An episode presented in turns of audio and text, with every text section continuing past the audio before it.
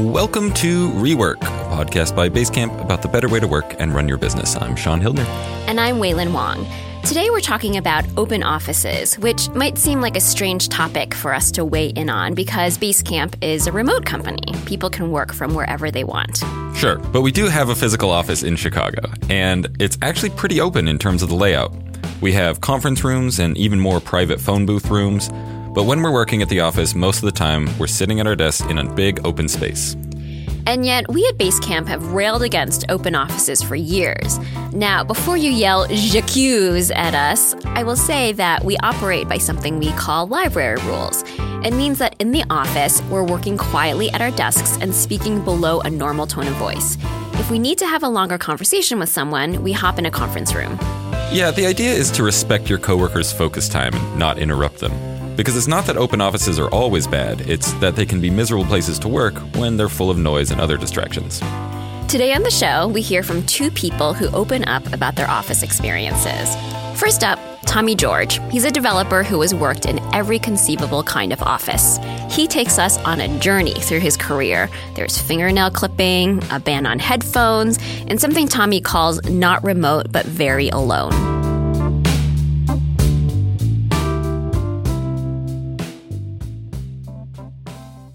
I'm Tommy George. Uh, I'm a software engineer and web developer for the YouVersion Bible app. Tommy's first office experience was a six month consulting gig. It was cubes, but they were shared cubes, but it was a culture that was extremely playful. Things would fly over the edge. Sometimes people would bounce in on their yoga balls or whatever those are. So even with some cubes and a, and a partner, there was still a, a little bit of distraction. Um, so that was first.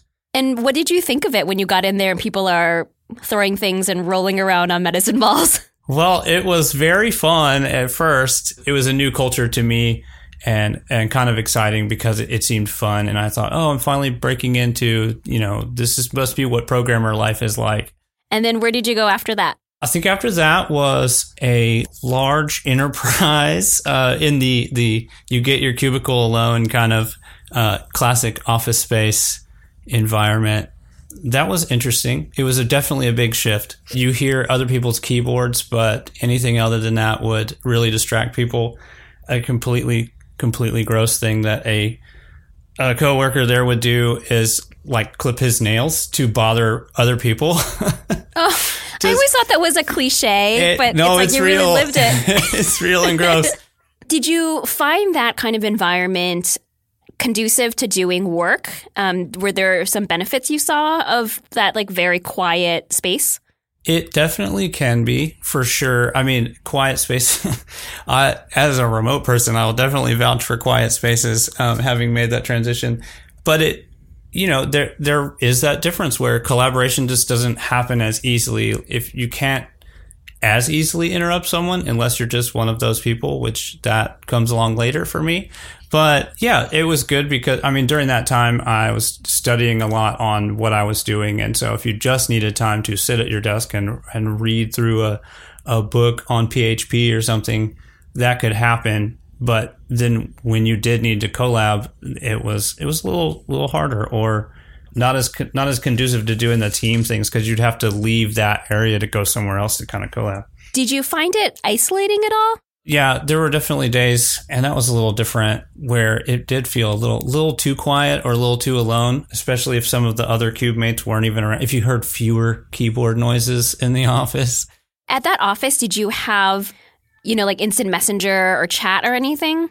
In their that corporate environment, it wasn't super part of the culture, if that makes sense. So I could message people, but it was as good as sending an email or something that they probably weren't looking at it. And then where did you go after that? Well, there was two. One I'll just kind of breeze over. I was the solo guy in the back of kind of a closet. well, that sounds great. yeah, yeah. So it was just me. Oh, no. So that's like not remote, but also very alone. And I was running a website for a jewelry store. But it was just me. And I was hanging out with some of the stock and things they would sell on the internet. That was definitely isolating, having to be on site, that kind of culture, but also literally no interaction with anybody else in the store, no reason to really interact with anybody else. That's the kind of thing that probably should have been a remote job, but, but wasn't. So you had that experience, and then what came after that? Uh, after that was the, I guess what I would call the open hallway, which was the first fully open office uh, environment that I was in. If you wanted to go from Department A to Department C, you kind of walk through us. So we had lots of foot traffic that had nothing to do with IT or tech or web or anything. Was it incredibly distracting? Given the people there, there were days that it was it was definitely distracting. Some of the folks in our department didn't really grasp, I guess, like anything about interruptions. So if they needed you or something like that, they were just going to stand next to you and get your attention. Eventually, because of things like that, and other departments were similar, kind of like lots of foot traffic, they ended up banning whistling and headphones. Wait, let me actually read this memo. To all employees, temporary workers, and contractors, we are gearing up for a busy summer, and some of our positions are already in peak mode. Observations have been made regarding possible work distractions, and the following changes are to be implemented immediately. Are you ready for this, Wailin? Yeah. No music in the departments, period. That means radios, earphones, etc. The reason for this one, temptation to sing along, thus taking your concentration off your work and disrupting others' concentration. Two, temptation to tap your pencil, feet, etc. Again, disrupting your own and others' concentration. No whistling in the departments. Very distracting to others. It's reasonable. No long, in depth group conversations regarding non work related topics. These are time eaters. We need to focus on our jobs, not who did what over the weekend, etc. This, this is my favorite one. No lengthy visiting or taking your breaks with other staff members if they are not on break and away from their desk. This includes visiting while waiting to get into the restroom. What? Uh, yeah, I know. With staff seated close to copy machines, etc., you may be waiting, but the others are at their desks and should be working. The headphones thing is puzzling because presumably people are putting in headphones because they want to block out noise so they can focus or because they want to listen to something while they're doing their work, right? And I don't see what the reasoning is in taking that away. My understanding, having been there several years, was they tried to reduce the awkwardness to interrupt someone because you have to kind of tap them on the shoulder or stand there and wait to get their attention. Why go through all that if you can just walk up to someone and say their name? it, it, was it was an environment kind of like that. Like if something uh, from leadership wasn't comfortable with something that happened or an interaction happened, there would be kind of a new memo and a new policy and and it would come out. I do know that some of the, the whistling part was actually just one incident that happened rather than approach someone. The culture was just more like, okay, let's just not talk to anybody. Let's just send a, a broad email or a memo so that everyone knows, just like, don't do that. And then no one gets offended or no one has to be talked to directly. You know, I, I really don't want to be negative at all about it. Um, but was just kind of that kind of thinking. Now, were you a headphones person? Did you have to stop wearing headphones? I became a headphones person, and uh, I would sometimes wear headphones that weren't even plugged into anything. Right. because, uh, and I, I hate this, but I there was even a time when I would count my name being mentioned by someone because I, I knew that this person would find answers on their own. But if I was around, I was going to get tapped. So I would just wait until I heard my name like twice, and then I would turn around because I knew the first time they'd probably just Google something and figure it out. Uh, I, don't like that. I don't like at all that it came to that kind of thing. Uh, so I was a headphones person, and then uh, that memo actually came out. I had given notice for like a month's notice because I was going to transition to a new job um, for probably obvious reasons, and then that came out. I kind of went to some of the leadership there and was like, Hey guys, I don't know if you thought this through. And I did try to like lead up or whatever you want to call it. Went to them and was like, Hey, I know I'm on the way out. but like to ban headphones completely, like I wouldn't stay here. Like I, I would be on the way out. But I don't know if that had much weight since I had already put in notice. You gave it the old the old college try, see if you could salvage the situation for your old coworkers. yeah, because uh, there were still going to be people there, and it wasn't a huge company. So in a in a smallish like kind of IT web, everybody kind of all the tech folks in the same kind of department. Being that kind of culture, of course, there were people that wanted to wear headphones or listen to music, and we kind of don't want to put on an open radio with some crazy music or something that everybody doesn't want to hear. So headphones seems to be a logical answer to that. That brings us to Tommy's current job, where he works remotely from Memphis, Tennessee for a company that's based in Oklahoma. Our offices there locally are well, I guess I don't know what you would call it, but like mostly open. But the culture has an understanding. Like there, we've done lots of little things or little systems. Uh, some folks do like a little red light for deep work time, and people recognize that. All of the management mostly will not stay in their offices just to make them available as quiet rooms. We have quiet rooms available. We proactively try to, like everyone's kind of aware that it is an open kind of environment. I think that open office or sort of open office can work, but it depends on the culture and the people. Did you ever find with the open offices that um, there was a unique kind of collaboration you would get from being physically co-located. That was like the big promise of the open office, I think. And now the culture has shifted on that too. But did you ever find kind of that spark in there that was supposed to be the potential of the open office? I've totally seen how there's a huge benefit sometimes for being able to sit around a table together and all just hammer something out.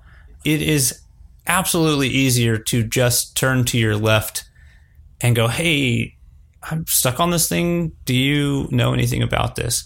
Uh, and get like a, a quick answer, a really quick feedback.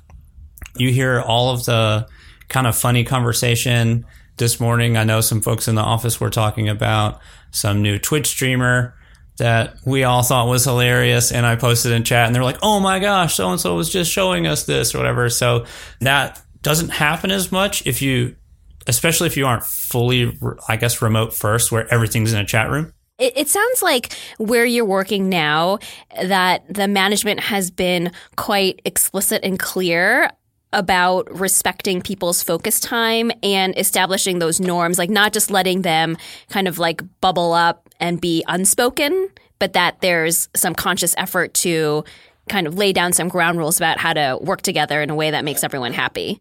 Yes, it's actually gone all the way through the organization. So we tried out for a while, like a, I think it was Wednesdays between 11 and noon or something like that. It was just like everybody's focus time, like the whole org, like just kind of, hey, unless you absolutely have to, don't plan meetings during this time. You know, this is kind of quiet time for the whole organization. I think it's a lot about the people. And if everybody has an understanding that we're all in an open space. Just kind of a self awareness is super, super helpful. Next up is a story about an open office, but there's a twist. I talked to someone from a company that actually went from a closed layout to an open one in the year 2019.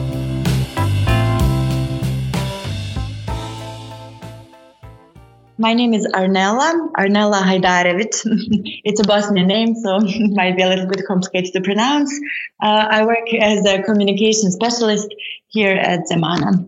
Uh, Zemana is a software company, and we design uh, anti-malware and anti-virus solutions. Well, we have two offices. One office uh, is in Turkey, Ankara, and our other office is here in Sarajevo, Bosnia and Herzegovina. There are about 13 people in the Sarajevo office and another 13 in Ankara, Turkey.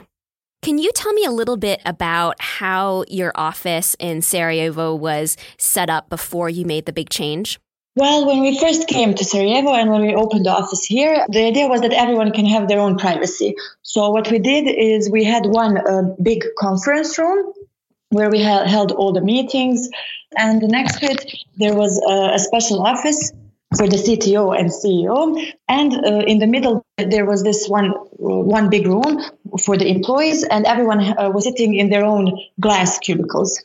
So the culture and the mentality was actually, while everyone was busy, if we had a lot of work to do, we would just sit in our cubicles and do the job that was needed to be done. But somehow, every, let's say, approximately two hours, when you get tired, you would get up and walk to somebody's uh, desk and sit or stand and try to chit chat a little bit, talk for 10 or 15 minutes.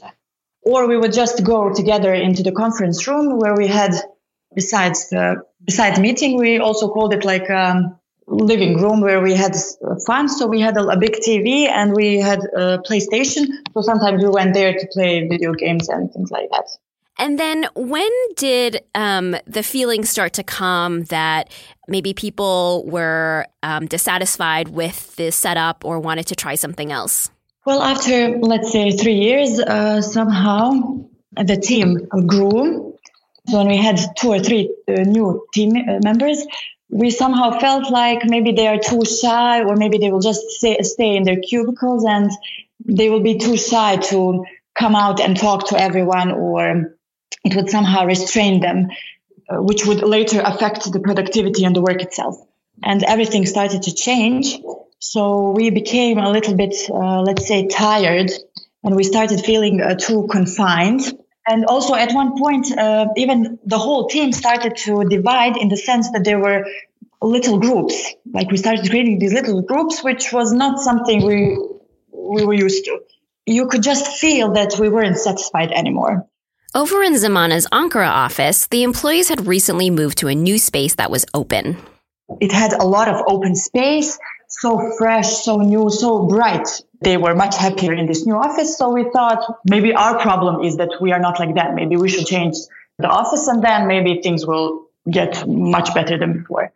What were some of the advantages of the open office that you read about when you were doing your research that sounded really appealing?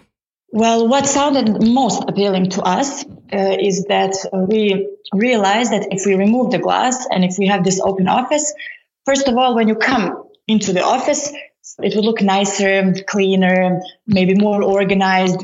And uh, number two is uh, better communication. We really want to improve communication between uh, team members because we have two different departments. One department is for sales and marketing. The other department is technical team, programmers. So we somehow wanted to sync these two teams and to enable better communication be- between all team members. When you were doing your research about the advantages of the open office, did you also read some of the concerns about the open office? Because it's been, as you know, um, quite a subject of furious debate, especially in the United States. And I don't know if, if some of that has also uh, trickled over into Europe. Yes, of course, of course. It wasn't an easy process. It really took like months, months before we decided to actually do it we had so many meetings, so many brainstormings, so many articles read because even though it looked appealing, many teammates, team members had uh, concerns. And there were so many cons when it comes to open offices. Uh, so we went through basically one by one and discussed everything together. One of my uh, teammates said that what if somebody, for example, wants to eat lunch um, you know, in front of the computer at their own desk. So what if they, I don't know, too loudly or something like that? It was even these tiny details that everyone was concerned about. And we somehow talked about it a lot. And in the end, we just decided to take the risk and see how it works for us. In terms of some of the top concerns that you were hearing from your coworkers, before you made the big change physically to the space, did you say, okay, we'll come up with a plan, a policy, or a set of policies that will uh, make sure that um, we all know what the expectations are for how to behave in a new space? We agreed that uh, when it comes to music, for example, we should just be a little bit more observant, maybe not sing that much or that often, maybe to turn the volume down because sometimes even when we have headphones, you can still hear somebody else's music. So we agreed that we should be more considerate when it comes to this part. It's much easier for us because we are a small team. And then if somebody uh, forgets about this or turns the volume up too high, we just tell them, excuse me, I'm working with something. Can you please just be a little bit more silent? And then it's not a problem.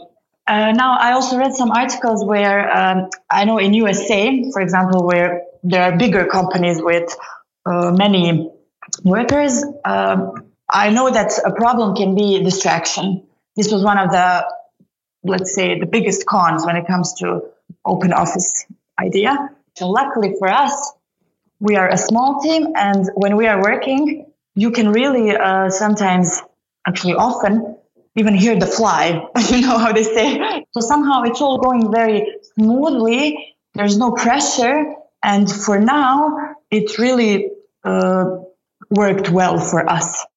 The office hired handymen to dismantle all the glass cubicle walls. We have two lines of desks, so that, for example, somebody who's sitting behind me is not looking into my PC, his back is against my back. What have been some of the biggest benefits you've seen since you've made this switch? Well, honestly, uh, in the appearance of the office, because it looks now like we have much more space. It's we have uh, a lot of light now because when we had uh, glass cubicles, it all looked so uh, boring. So when we removed all of this, when we smashed the glass, removed everything, the light from the windows started to come in more. And also communication improved because now, uh, for example, before when we had uh, Scrum meetings, we would all have to gather, go into the conference room, sit down. All of this took uh, so much time. Now, when we have Scrum meetings, we just turn around with our chairs, you know, we just turn around, form a circle, quickly do the Scrum meeting, brainstorming, and then you go back to your work. I know that uh, sometimes in some companies, open office uh, do not improve productivity. They actually sometimes even block it. But in our case, it really helped. Because sometimes when you are sitting in that cubicle, sometimes when you have to go and finish some task together with your colleague, sometimes you're too lazy to even, uh, you know, get up, let alone go to their desk. I'm not saying that every company should do it, but for the space that we have at the moment, for the size of it, and for the size of the team, uh, for now, it was okay. We didn't have uh, too many problems, let's say. Yeah, it sounds like the culture at your company, and um, perhaps this is set by your CEO on down. It sounds like there is set up a culture of respecting people's focus time and people's attention. Yes, yes, because we have a lot of our team members who have this problem with distraction, and we talked about this long time ago. So we have a lot of respect towards uh, someone's when you see that someone is really working, really focused, you will not uh, disturb them in any way. Unless something is really urgent, you can come politely to them or we use Slack. So sometimes we also communicate via Slack. Uh, so it's really, actually, it has to do with the mentality of the company. Somehow our team is, uh, let's say, we are all similar. We know how to, we got used to each other by now. And this is why it works for bigger companies, I'm not sure that the open office is always a good idea, honestly. But for us, because of the mentality that we have, I think that's why. Sometimes, of course, we get into um, quarrels. Sometimes miscommunication was often a problem. But in the end, we can all just sit down and talk normally. And really, the most important thing is to resolve a problem when we see it.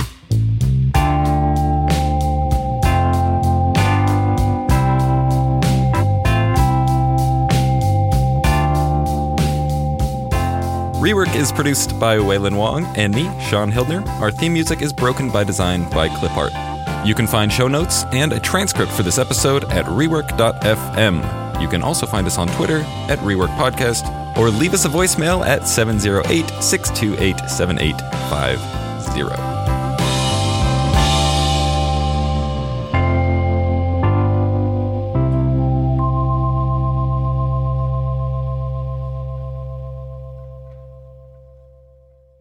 Yet, we at Basecamp have railed against railed. I don't think that joke's as good as you think it is. really, I'm actually I, I'm surprised we don't make it more often. We should.